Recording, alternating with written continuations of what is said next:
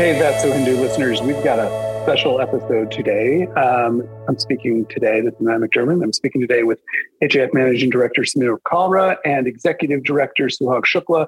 And we are going to talk about some revelations that have come out in the case of alleged discrimination taking place at the BAPS temple in Robbinsville, New Jersey, as well as how this connects with some of the some of the way that the Cisco case of again alleged caste discrimination played out in California this past spring. So let's just jump right into it. Samir, what what, what was the impetus for this, and uh, how do you want to start revealing this information for listeners? It's good. Sure. Thanks, Mat. Uh, so I think maybe we can just back up to just see how all of this started. Uh, back in 2021, there was a civil case uh, filed against the BAPS uh, temple or mandir in Robbinsville, New Jersey, uh, for several serious allegations, um, including forced labor, human trafficking, um, wage and theft violations, uh, and several other allegations. Um, this was also uh, accompanied by a criminal investigation, federal investigation uh, by the Department of Justice um, and involved a an FBI raid on the premises of the temple. Um, and you can only imagine what a raid would uh, be involved in in the middle of the night. Um, and um, from there, no criminal charges have yet been filed in the case, but the civil case had continued to proceed since 2021. Um, no, notably in that case, there was also allegations that those people that were forced um, into these uh, the situation or trafficked um, were actually from schedule castes, um, which is um, in India a schedule of certain marginalized communities. Um, and so the basically the insinuation was that there was caste based discrimination that was underpinning all of this uh, in terms of what transpired allegedly transpired at the temple. Um, Again, we fast forward now to 2023. Still, no criminal charges have been filed in the case. Um, but what we do now know is that there was a statement filed in India in a Rajasthan uh, court. Uh, Rajasthan is a western state in India, northwestern state in India, where 12 uh, uh, workers, volunteer workers who had worked on the BAPS temple in Robbinsville, uh, New Jersey. Now, this is one of the largest Hindu temples, if not the largest uh, Hindu Temple in the US. Very well respected organization for a lot of the charitable work that they do. Um, a lot of the um, the way they basically provide services to the broader community, um, as well as just being a pillar within Hindu society um, in America and worldwide uh, more broadly. Um, and so these workers, 12 of them had actually recanted um, their earlier statements and said that they were coerced by the lawyer in the civil case um, Swati. Swati Sawant. Sorry, we got to edit that part. um, Swati Sawant um, in into filing uh, those claims, um, and so that was a huge uh, revelation that just came out.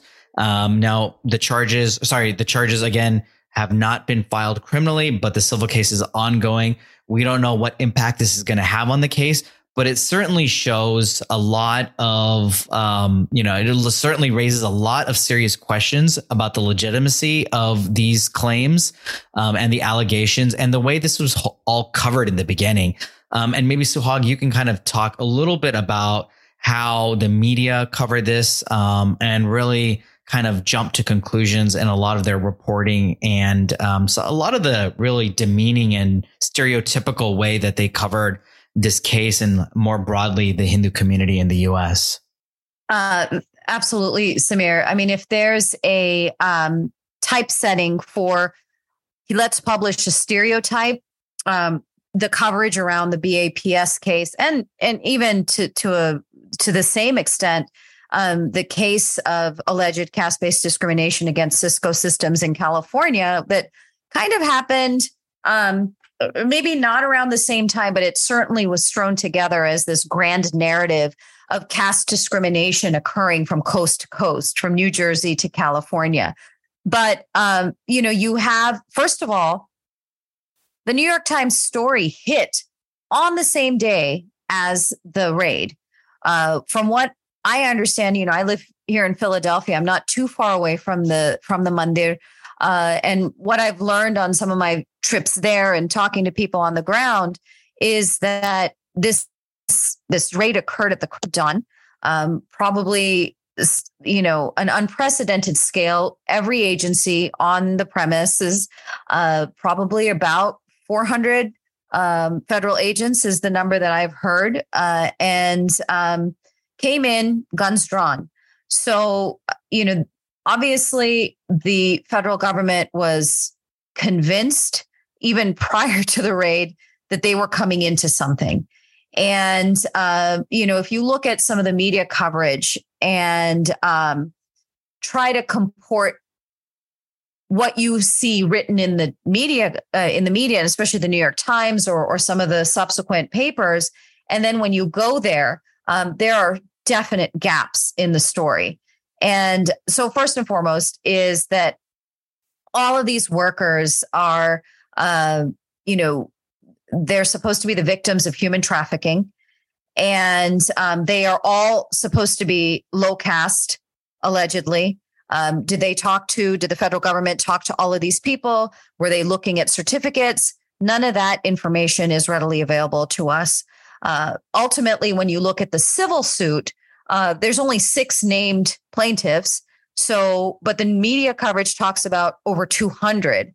So, which is it? Now you have this uh, statement in which workers in India, under an affidavit, so under uh, under oath, have said that we were coerced by the attorney that filed the civil suit, and that's twelve of them. So we have a lot of numbers kind of flying around without really any um, fact checking on um, how many how many workers actually were there, how many workers left with the government. I've read some of the stories talk about ninety. Um, others have have listed higher numbers, uh, but certainly the stereotype of them all being uh, Hindu um, and then being low caste. So, if you want to typeset into the stereotype of Hinduism being an oppressive uh, religion that uh, has a social and religious hierarchy in which oppression or untouchability or abuse is mandated through you know, social custom and legal mandate. And I'm, you know, using these words specifically because actually that's what the state of California has described Hinduism to be in its suit against Cisco. But that's exactly the kind of storytelling that we get from the front page of the New York Times. One, how does a story hit on the very same day as a raid if there isn't some sort of coordination happening between the two um, with the government and the media? And then, uh, you know, you find the same type of uh, descriptions of Hinduism being this foreign religion. You know, it it would not be a story if Modi was not brought into the picture. And so you also have kind of hints of dual loyalty, uh, where BAPS, which of course has, uh, it's an international religious organization, but we're talking about a temple here in the United States. What it has to do with Prime Minister Narendra Modi in India and a raid here happening in New Jersey, we don't know, but it's, you know, the same sort of um, uh, connect the dots, uh, connecting to what I don't quite know, but, you know, just the stereotype, I suppose. But that's kind of how this story uh, came to us. I think it was a matter of shock uh, that, um, you know, not only were the people who were undergoing this raid um, shocked, but the community across the country, the Hindu American community, was equally shocked that, you know, what is going on. So I have one question just for clarification for people on what these workers did. But one point that I recall specifically in the aftermath of the original reporting on it was that there was some New Jersey, I believe it was New Jersey paper or online news outlet describing this as the Temple of Doom, straight out of Indiana Jones. So I'm mm-hmm. picturing it, it's just not a good scene. And I'll just leave it there. That that wasn't in the New York Times, which it seems to have been tipped off or within got got word that this was going on. But other people were describing it in ways that were just patently ridiculous. But well, you know so, what? Just real quick, Mat, yeah. on that, I I I just opened up. I just did BAPS raid and um, you know pulled up the first story um, that that came uh, in the top five. And and here's you know just in terms of other types of stereotypes. Um, here's one from the Daily Caller. um, I won't talk uh. about the credibility of it, but uh, they were allegedly forbidden from speaking to visitors and religious yeah. volunteers and were given food with insignificant nutritional value, like lentils and potatoes. Um, like lentils and potatoes. Sounds pretty good to me. That's like my I, regular I, uh, diet. I mean, so apparently, Daily Caller doesn't like vegetarian diets nor the nutrition of them. Um, I don't know what to say about that. Um, but the question I really had just to paint the picture because our listeners are from all around the world. What sort of work were these people doing? They were on R1 visas. What what sort of work are you allowed to do with that? Is that skilled labor? Is that just sort of general volunteer labor that many religions would do? You go on, you know, so on some sort of religious it's not a pilgrimage, but working mission to help out someplace. But you're right. not necessarily skilled. Were these workers skilled, unskilled, somewhere in between?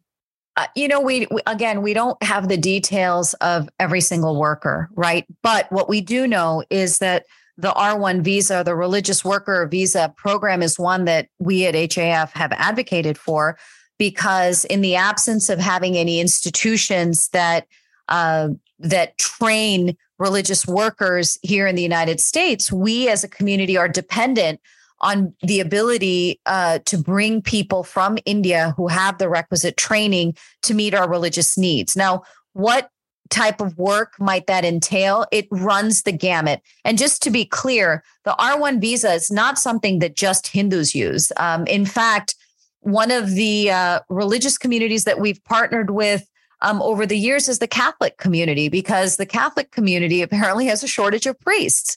And so they depend on the ability to have, uh, you know, people who have been ordained um, in Africa, in South America, to come and uh, meet the needs of, of their denominations.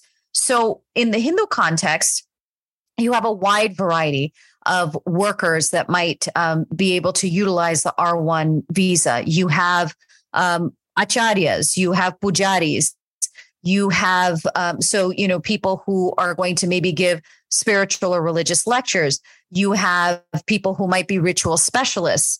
You might have, um, you know, uh, in this case, in the in the case of a temple, um, you might actually have religious architects, um, which is a you know ancient form of architecture that is quite complex um, and these skills would include having to know uh, vastu or you know Hindu um, Hindu architectural guidelines uh, in terms of not just physical but energetic planes. And so the people who come oftentimes have uh, you know years and years of experience that's been passed down through oral traditions. You also have people who might be sculptors, sculptors who are um, engaged in not just doing the actual sculpting of marble for these very ornate temples, but then they know exactly how they fit together. So that's that's just kind of a, a, broad overview of the types of workers. And Samir, maybe you can talk a little bit about how the R1 visa might differ from other work visas in terms of compensation and, and that sort of stuff. Sure. Um, before I get to that, though, I think you know one thing it's important to note is that in the complaint that was filed, um, they actually have a misunderstanding of what falls under the religious vocation and occupation of an R1 visa. Um, so basically, the allegations are that these, um, you know, temple volunteer workers worked as manual laborers and were not engaging in a religious vocation or occupation. Um, but under the R1 um, uh, category, there are a lot of things, many of which you just mentioned, Suhag, that actually would qualify as religious vocation. And that was actually due to some of the work that you worked on personally as part of the Hindu American Foundation's um, work to get a broader definition of what qualifies as religious vocation under the R1 category, which includes stone sculpting, um, religious architecture, et cetera. A lot of many of the things that are affiliated with non-Judeo-Christian religions.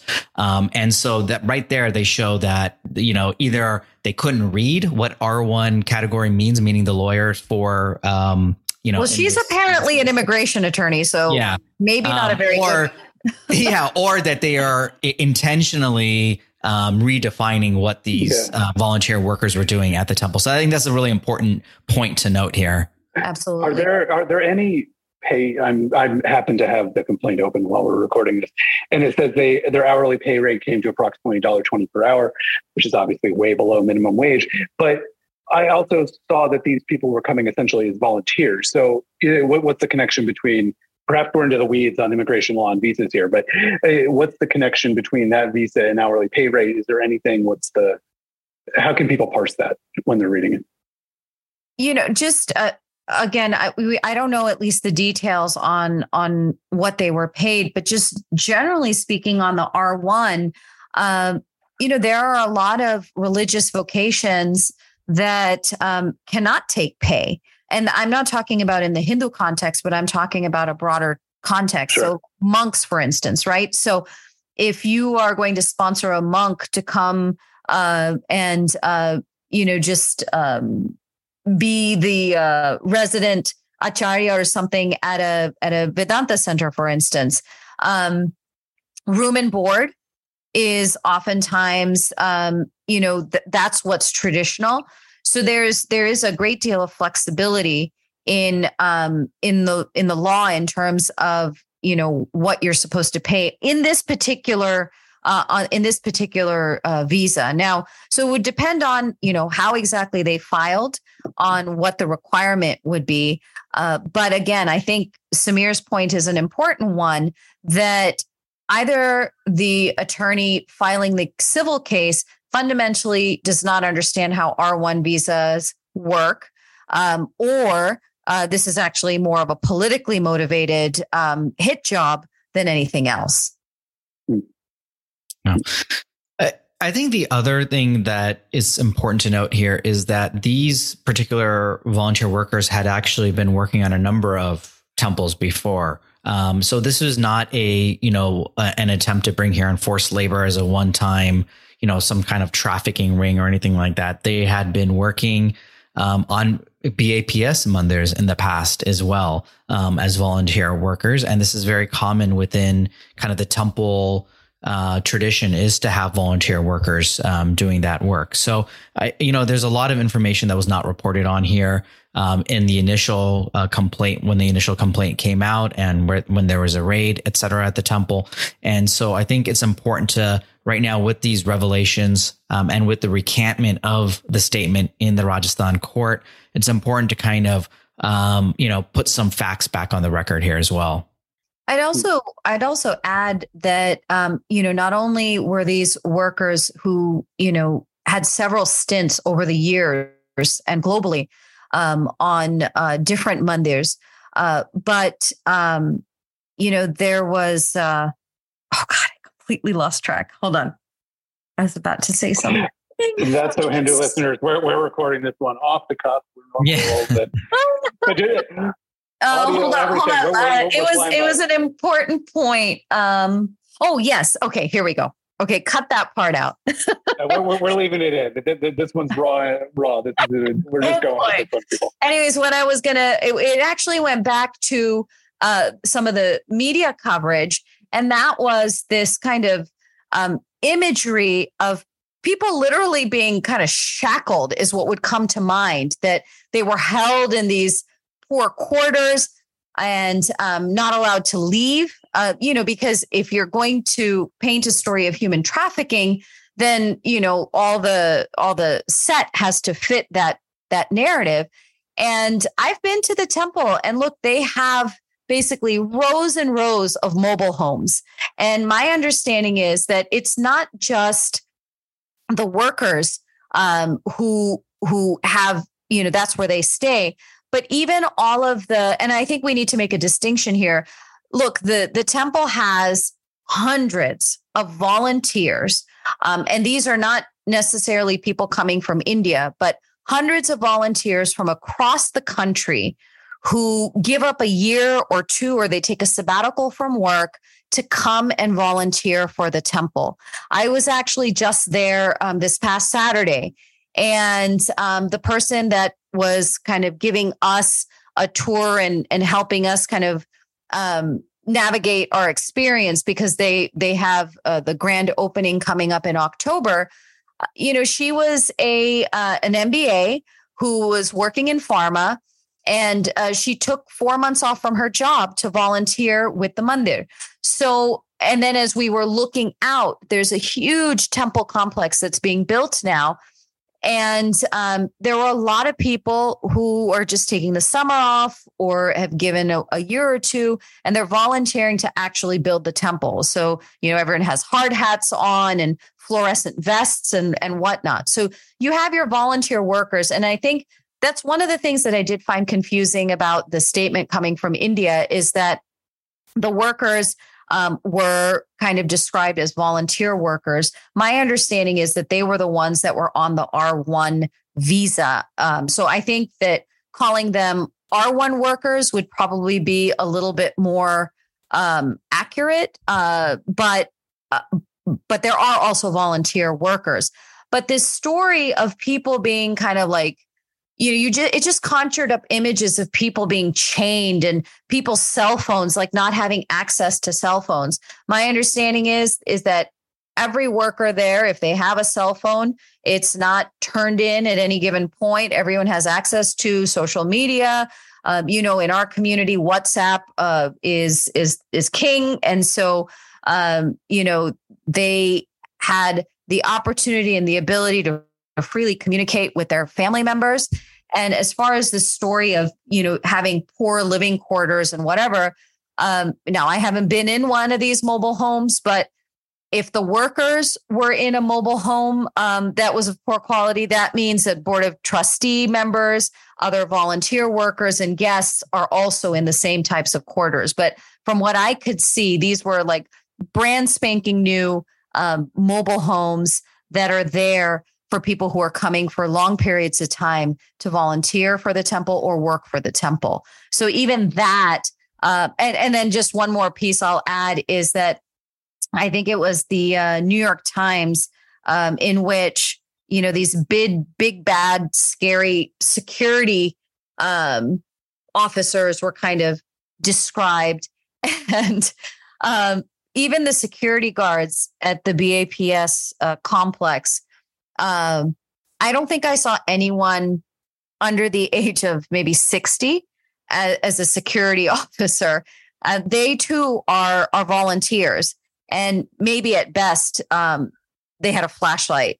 Uh, but you know, just if you go to the actual temple and look with your own eyes, and then actually, I would ask people to bring the New York Times article with them and read it while walking through the complex. And you're going to find polar opposite descriptions of the same scene. Before we move on to Cisco, it seems to me that something just isn't adding up. At minimum, the case is far less severe than it was originally presented. What do you have any insight, either Samir or Suhag, on what's coming next for this? Oh, it's been a couple years now, literally. Um, what's going on? What what impact will this affidavit coming from Rajasthan have?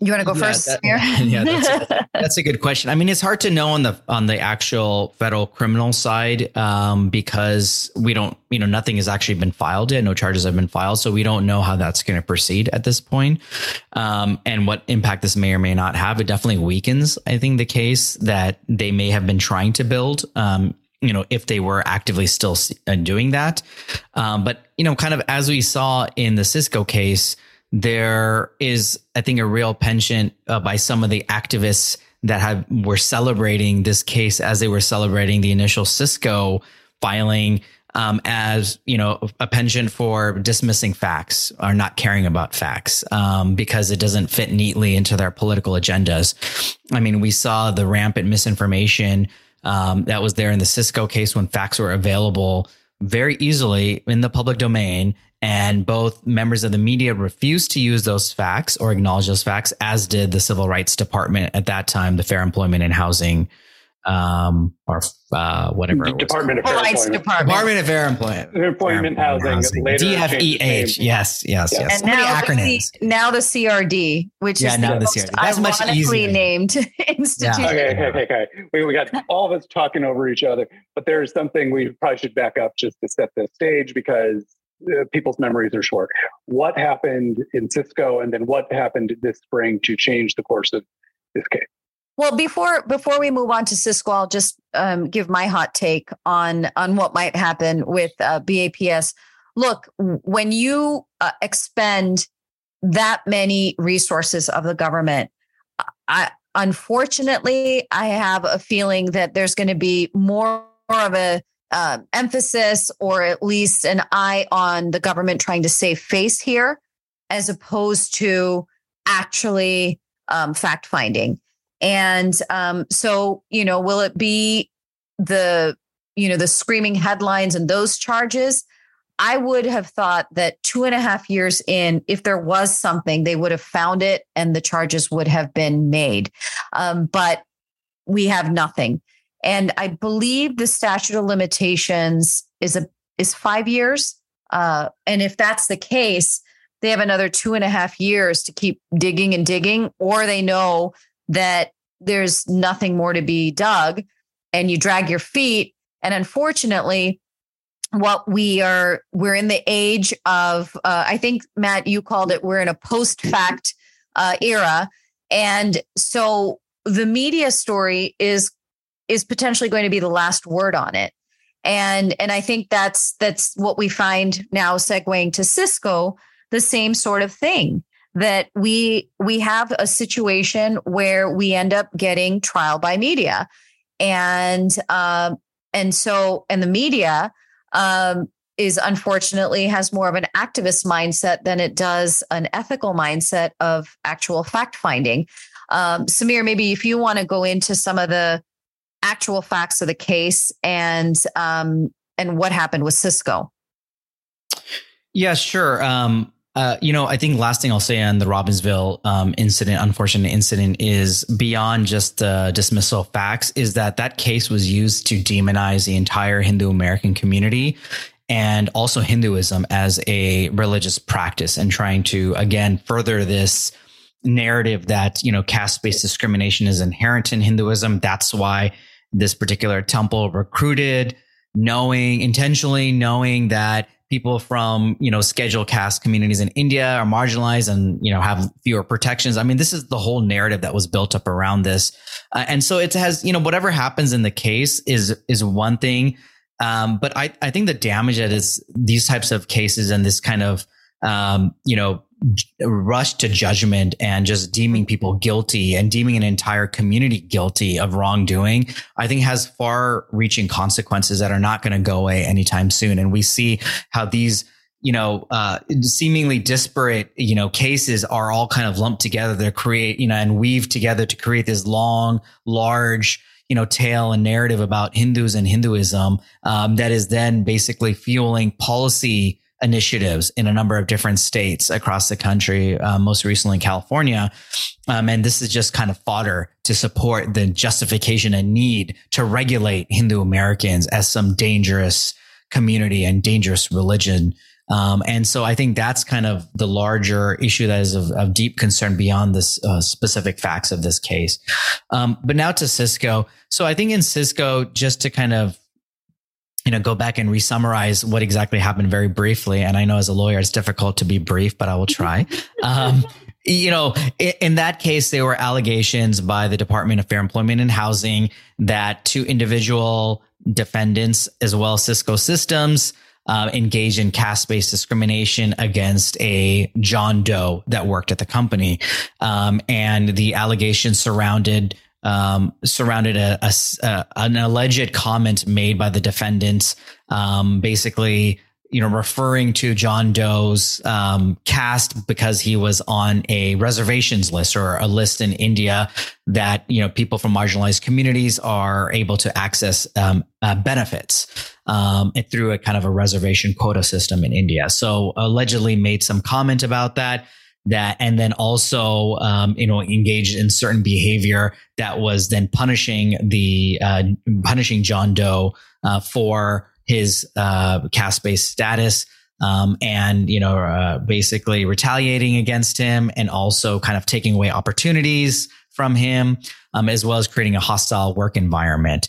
Uh, but you know what the reality was was much different from that. First of all, the two the allegations, or sorry, the case against the two named defendants, um, Sundar Iyer and Raman Gopala, Kompella were actually dismissed um, by um, uh, by the uh, uh, Civil Rights Department, and basically there was no factual basis. Um, and just to be clear, that case was not dismissed because there was a, a lack of a legal uh, remedy or avenue to file a caste-based discrimination case or to uh, uh, pursue a caste-based discrimination case, as some are. Um, you know, basically misinforming the public about. Um, but it was because the facts did not support the allegations in that case. Um, and the actual facts were that, um, you know, Sundar Iyer, one of the named defendants, was a former classmate of John Doe um, at an IIT institute in India, um, uh, in India, and actually recruited John Doe to serve in this group within Cisco Systems that he was heading, um, and was given, you know, uh, a very very generous uh, package of um, stocks, a combined kind of stock or equity um, in this group, as well as salary that I think um, total amounted to like over a million dollars um, I believe, if I'm not mistaken. And um, and also actually the comment that he allegedly made referring to um, you know uh, John Doe's being on a, a, quote unquote reservation list was actually in the context of hey it doesn't matter if he's on that list we should still give him an opportunity um, at the at in this group um, so again taken out of context and then the allegations that you know this was a hierarchical group that, you know, basically that was all filled by upper caste Indians. And it was creating this, uh, you know, this caste system within Cisco where, you know, the lowest Dalits were not allowed to, um, you know, even access, you know, certain, um, I think even water fountains or, certain, you know, certain amenities within the, um, within Cisco. I mean, there were kind of all kinds of outrageous, um, claims that were made in this, in this case. Um, when in fact, the actual um, yeah, one of the highest positions in the group was given to another Dalit. So first of all, you know the the CRD actually profiled an entire group and incorrectly profiled another group, an entire group, you know, ignored the fact that, you know, a high position was given to another Dalit in the group and also was making allegations about the caste makeup of this group without having any knowledge about this. And who do they rely on as the experts? Of course, no other than uh, Equality Labs. Um, and, you know, for those that don't know yet about Equality Labs, it is a for profit company, not a nonprofit, a for profit company um, that had created some caste survey had created a caste survey a number of years ago that was based on uh, that was unscientifically done and not a representative sample um, to try to allege that caste-based discrimination is extensive. Um, the case also tried to quote from you know extensively from UN data or data allegedly in India um, to then you know basically make allegations that this was happening in Cisco and then all more broadly in the US and in tech companies. So this all this data was refused by the uh, by the judge in the court uh, and sorry in in in the court um, hearing the case um, as being not um, you know, sufficient evidence. Um, and so I think there was a lot of misinformation there. Um, the latest being that it's the case is still in mediation between the CRD and Cisco, but the case was dismissed against the two named defendants. And I know now I have not been brief, so now I'll have to Suhag and Mat so, chime in here. So, so hold on, hold on. We let, let's just back up. There was a ton of information there, and a lot of it for people that remember the reporting on it it's all new information. Where where did this information come from? And I know you said early on, and we've said in public statements before that this information was publicly available. Where could people have found this? And it wasn't difficult to find all this out. So I I can I can answer that, having uh, been down the rabbit hole and back up again. Um, and I will say that that rabbit hole was not that deep. Um, it was available in the court filings. Um, and from the court filings, if, if you know you have a penchant for wanting to solve mysteries, there were enough hints in the public filings that you could go to things like LinkedIn and other publicly available information um, to piece together um, the the story that wasn't being told. Now, um, as a result of you know pursuing my curiosity and reading through the complaint, the declarations, and whatnot, all of a sudden, again, the realization that how the media has presented this, and again, a very unprecedented uh, move by then the then you know California Department of Fair Employment and Housing, now the Civil Rights Department, to put out a press release on the day that it filed a case. You know that's that's unheard of. There are thousands of cases being filed every day. You don't read about them. But this thing just caught like wildfire. And um, and so you know that that's a little bit unusual. And again, the story that it painted in this uh, in this press release, it mirrored um, some of the stereotypes, the false stereotypes that it perpetuated in its uh, complaint. But uh, you know, you can find all of this. So I ended up putting together a flow chart uh, of when things happened, what's publicly available. Literally, it was a story that would just need like conjunctions and um, you know punctuation marks to complete the a, a story that had not been told. Every single reporter that reached out to us about the Cisco case was given access to this publicly available link with the flowchart that connected all the dots, including with hyperlinks to the actual filings uh, made in the in in state court. And how many people covered the story? Zero. So, you know, maybe maybe it wasn't hot news anymore. I, I highly doubt that because I think we can um, Google Cisco and Caste and literally get thousands of hits. So the idea that there was not, um, you know, that it wasn't newsworthy, I find hard to believe. Is it a matter of people not wanting to uh, correct the record once there's the potential that they might have gotten the wrong information? Maybe. Um, you know, we kind of that that's human nature. Uh, it's kind of the thing that I said that could happen with the the federal raid. That once you've expended so much of your reputation and your resources into something, it's that much harder to pull back from it when you're wrong. So, could that be at play potentially? Um, or is it that there's only you know the this activist media um, only wants to tell one story about Indians and more specifically Hindus and Hinduism. And I think that all of that it becomes very clear when you I mean, I think both of these um, the media coverage just in and of itself presents a, a great case study on uh on kind of a uh I don't know, like groupthink or whatever you want to call it. And and the problem, you know, it's it's quite fundamental, the problem. When American school children are being taught about a pyramid uh, system or that all Indian society can be reduced down to a pyramid where you have this evil, conniving, wily priesthood that is lording over all of the rest of Indian society um, based on these groups that you know they're born into. Um, you can see how that completely inaccurate stereotype of four or five classes um, and, and a hierarchy that's so simplified on the basis of ritual purity has devastating effects. It ruined the lives of Sundar Iyer and Ramana Kompella.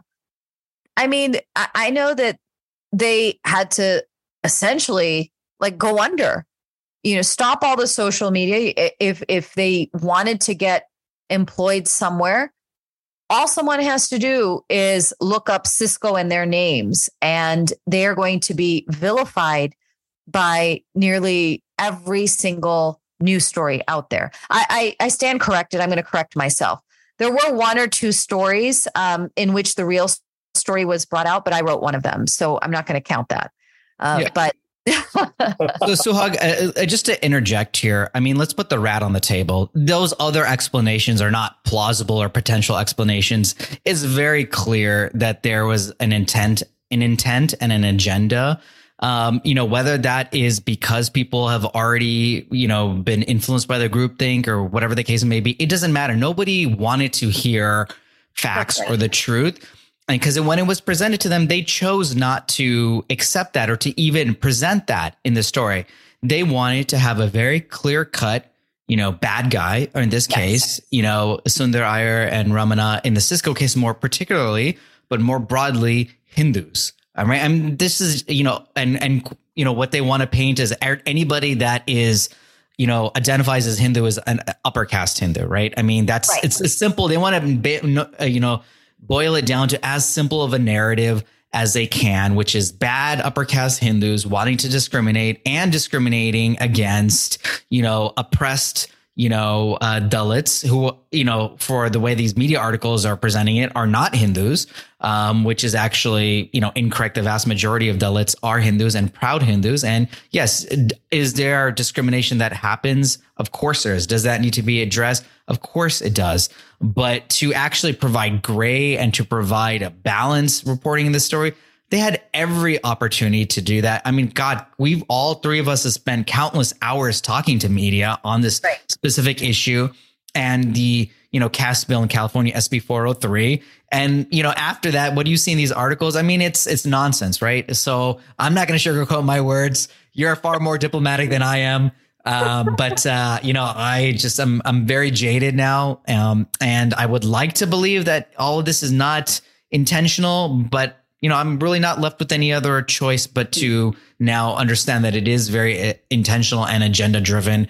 And, uh, you know, the facts are inconvenient, um, in, in getting away, yeah. in getting in the way of. You, you, you're right. You're right. I will, you can mark this day. I am going to admit that you are right. And I was being a little bit maybe too generous, but, you know, just uh, one example, I guess, in terms of how clear um, sometimes uh, the agenda or the ideology or the presumptions come through. Uh, as you said, Samir, you know, we've been working on this issue now for three years and have had countless media interactions. Um, if you recall that one reporter, I think it was from NPR, actually, NPR did this twice to me, where uh, the first time uh, they assigned a caste to me. Um, and I found that quite ironic when I called the reporter up and asked him that, you know, would you pres- would you have presumed my gender because you did ask me what my preferred gender was, but you didn't ask me whether I identify by a particular caste. And now, um, the second time this happened was that um, it was again an NPR reporter who uh, didn't ask me to my face during that interview whether I identified by a caste or not. But then went through the agency, the PR agency that had um, that that he had gotten to us through, and asked them. When I responded to say that that was a racist question, uh, the news story ultimately said that you know Suhag Shukla refused to um, identify or or divulge her caste. So absolutely, um, to your point, Samir, uh, there's a story that they want to tell and they just keep digging into it, uh, completely ignoring what the actual facts yeah. So that was WGBH, if we're going to name names, right? Yes, yes, yes, right. That's right. And I believe it was an African American reporter. It was to add, to, to add, complexity to. I mean, to be fair, to they the did they did change it uh, when I told them that you know I don't agree with the way that you're identifying me, and they did change it. But I did get a screenshot of it uh, just for posterity.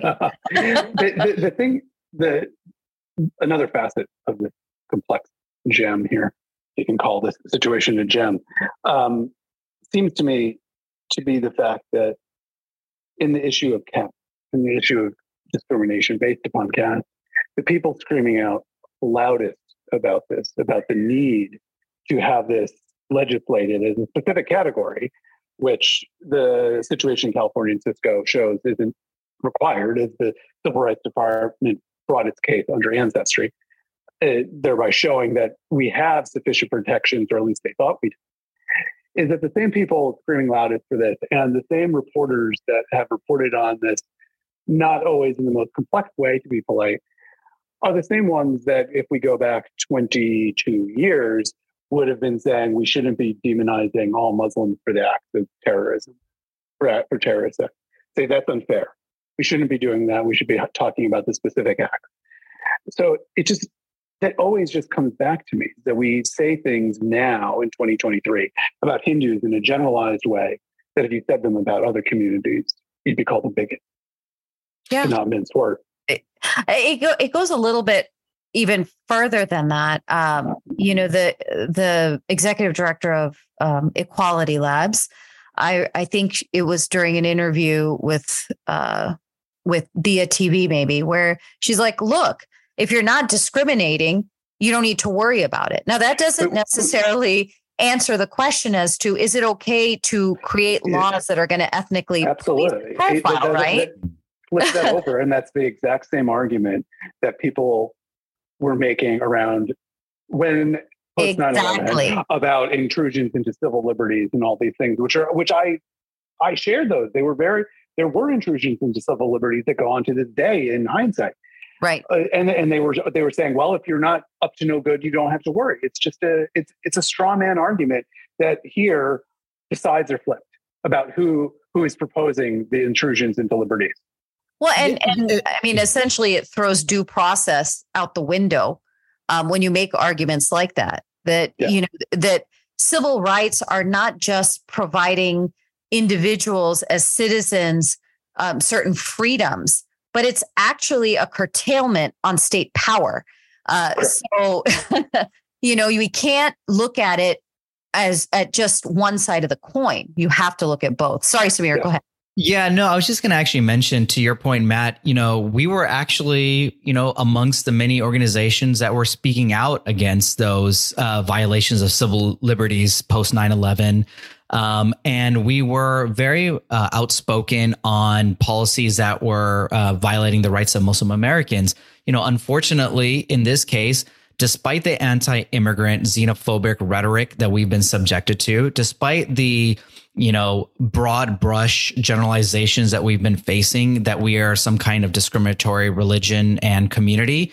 And despite the fact that our, you know, due process or equal protection rights are being violated through such policies and laws, we have been, for the most part, left out on an island. And no community, for the most part, you know, save some communities, have come out to support us. And it's very disappointing. And, you know, I think you know, unfortunate that, you know, if you replace Hindu Americans or Indian Americans who are South Asian Americans with any other community in this situation, there would have been an uproar with this type of rhetoric that we are facing. And nobody wants to admit that, whether it's the media, policymakers, and anybody else. And frankly, I'm getting tired of it. And as you can tell, I am going on a rant today because I am angry.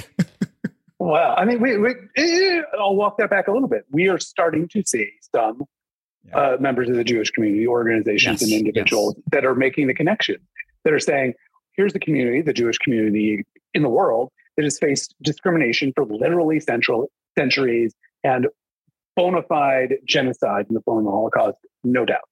And they're finally going, hey, wait, what's going on here towards Hindus isn't acceptable. Right. We were there.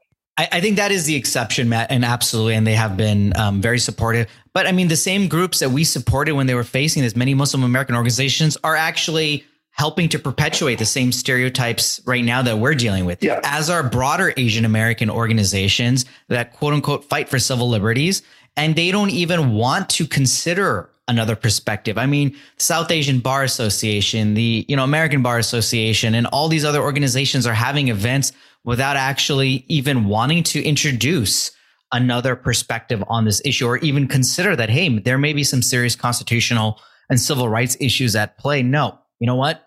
They want to pursue a narrative and they don't even want to consider that there may be other aspects of this, you know, that are, um, that are, you know, uh, uh, below the surface that need to be brought to bear and other voices and perspectives that need to be heard. It's very disappointing. Yeah, absolutely. I think the way that I'm starting to see things, um, especially in the legal arena, amongst these bodies that look, we all know when you uh, pass the bar exam and you get bar certified, you put your hand up and you say that you're going to uphold the highest law of the land, that you're going to uphold the Constitution, US Constitution, you're going to uphold the state constitution wherever you are.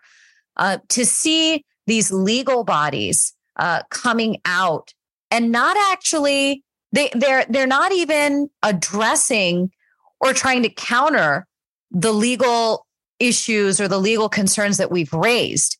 Their response is trying to demonize those who are opposing it.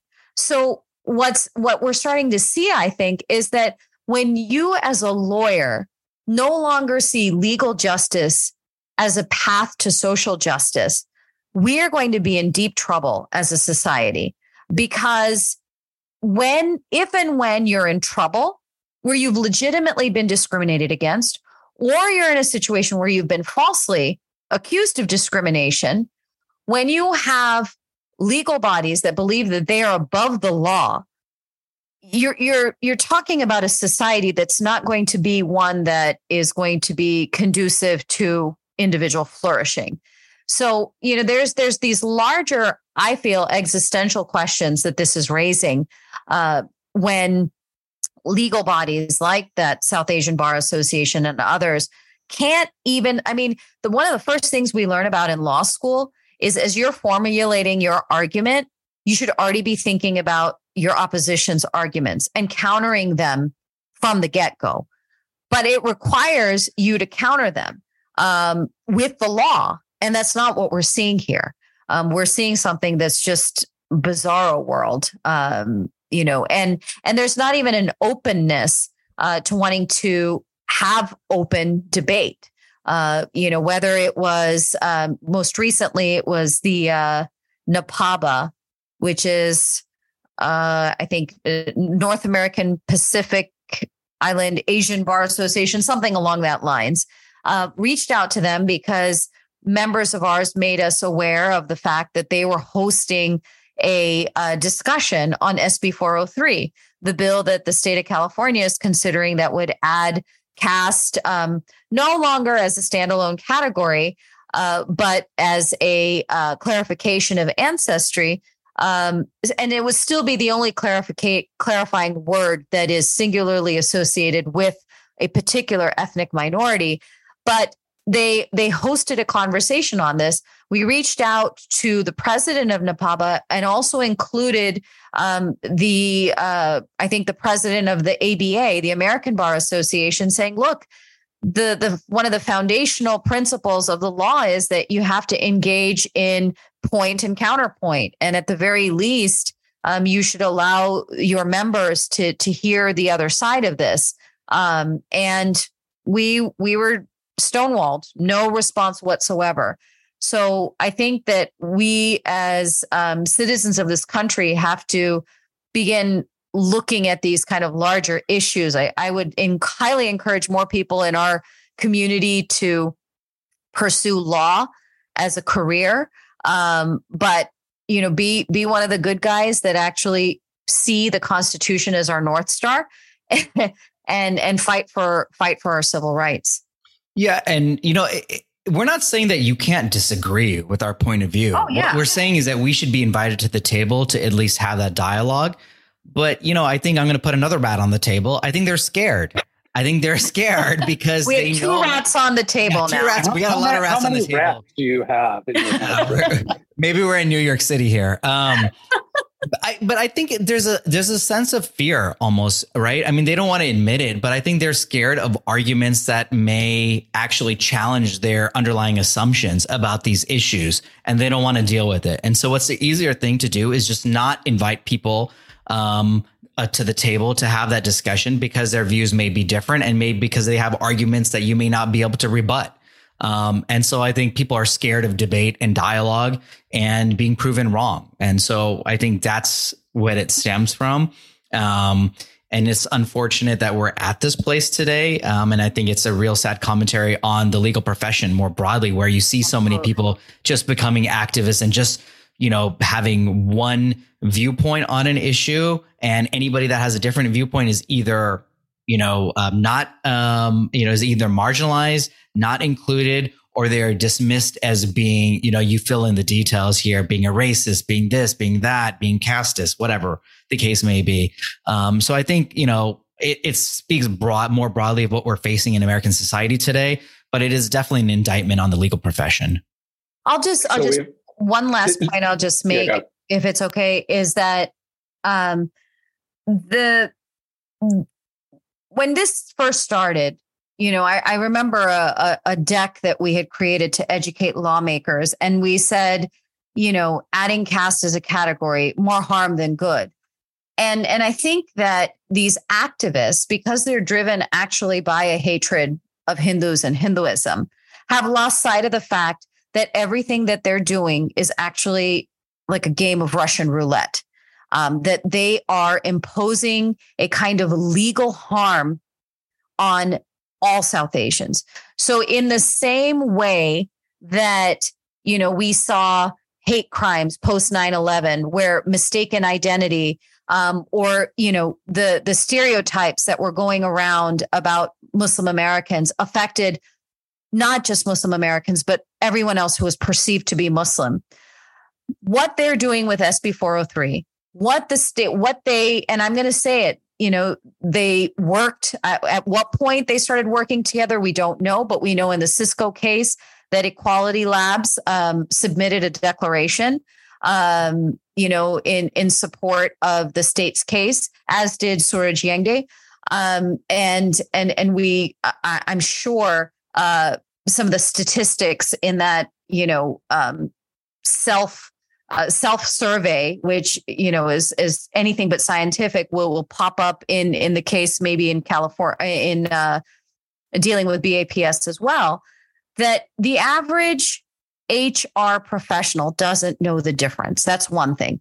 So you've essentially stigmatized all South Asians as somehow being some kind of legal liability because we just can't treat one another well.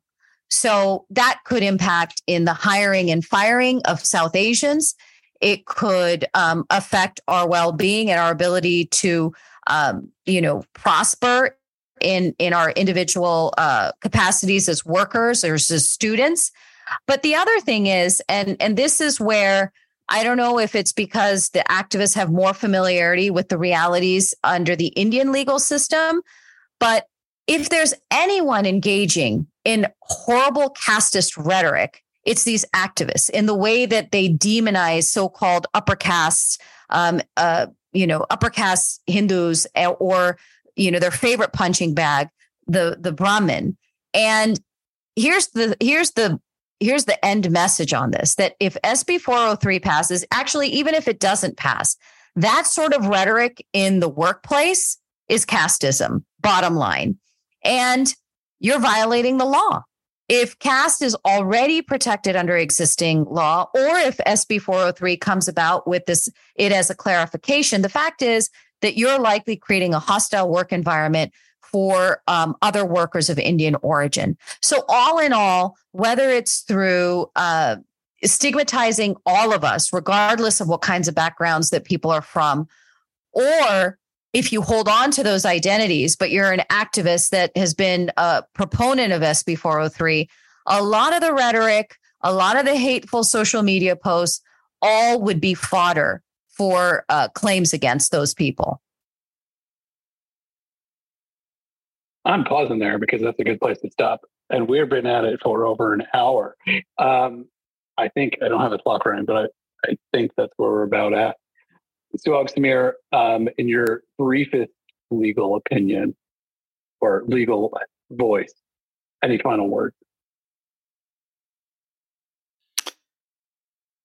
I think we are going to see a lot of this play out in the courts um, over the next uh, few years. Um, we do have a few cases that are ongoing, um, both in the Cisco case, a Section 1983 civil rights um, claim against uh, the CRD, as well as in the CSU case, where HAF is part of the legal team uh, representing two professors there. So I think, you know, as should be the case, instead of, you know, having these things put out through policies and laws ahead of time, we should allow the courts to interpret, you know, existing categories and look at all of these issues.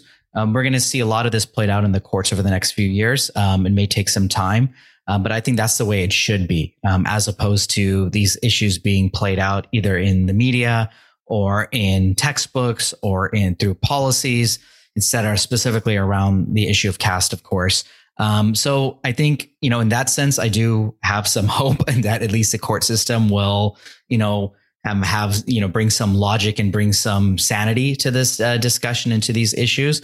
Um, but we'll definitely, um, I think, see how uh, things progress uh, through the court system more so than anywhere else. I think that should be the last word. I agree with everything Samir said. That's the second time you agreed. I was going to say second time today. okay, everyone. Thank you. Thank you. Um, and after that, the Hindu listeners will resume our normal schedule and format with, I believe, the next episode with, is with Isan Katir, and we're talking about Dharmic investing. And that might actually come out the same day as this, if not a couple of days. So thank you all for listening. Thank you. Thank you. Namaste. Well, that's it for this episode of That's So Hindu. If you enjoyed it, please take a minute and leave us a nice five star review. It's how you can help the show get discovered by more listeners. You can help ensure that more of these get made by making a donation to HAF at hinduamerican.org/donate. Thanks again for listening.